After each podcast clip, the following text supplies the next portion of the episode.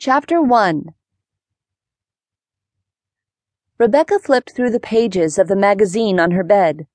She was looking for pictures of one person in particular Danny Dakota.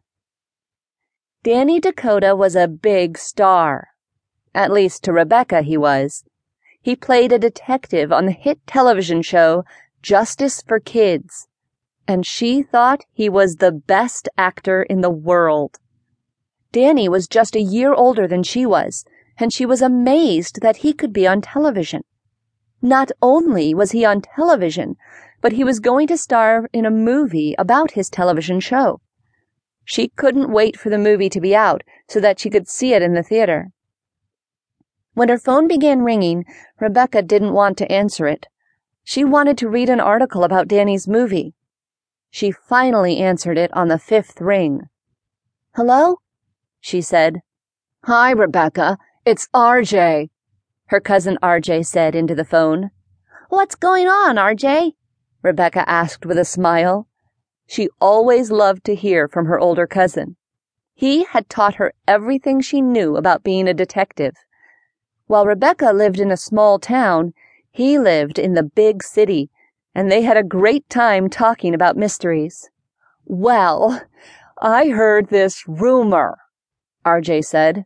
Rebekah could hear the excitement in his voice. Rumor? About what? she asked as she sat up and pressed the phone closer to her ear. About Danny Dakota and his new movie, RJ replied. I know how much you like the show and Danny, so I thought I should tell you what I heard. What? What did you hear? Rebekah asked eagerly. She was holding the phone so tightly that her fingers were going numb.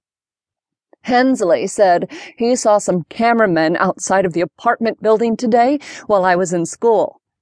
The cameramen were looking for a good place to film one of the scenes for the movie.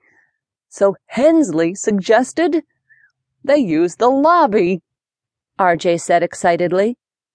The lobby of your apartment building? Rebekah asked with a gasp. RJ's parents were the managers of the apartment building they lived in. Yes, RJ laughed. I think they're going to be shooting here this weekend. Do you think your parents would let you come visit? I'll ask right now, Rebekah squealed and hung up the phone. She ran out into the living room where her parents were watching a television show. Can I go to RJ's this weekend? she asked hopefully. Sure, if you like, her mother nodded. As long as all of your homework is done, she added. It will be, Rebekah promised. She was so excited that she called RJ back right away to let him know that she would be there. She knew that she might not get to see Danny Dakota. He might not even be in the scene. But it would still be amazing to see part of the movie being filmed.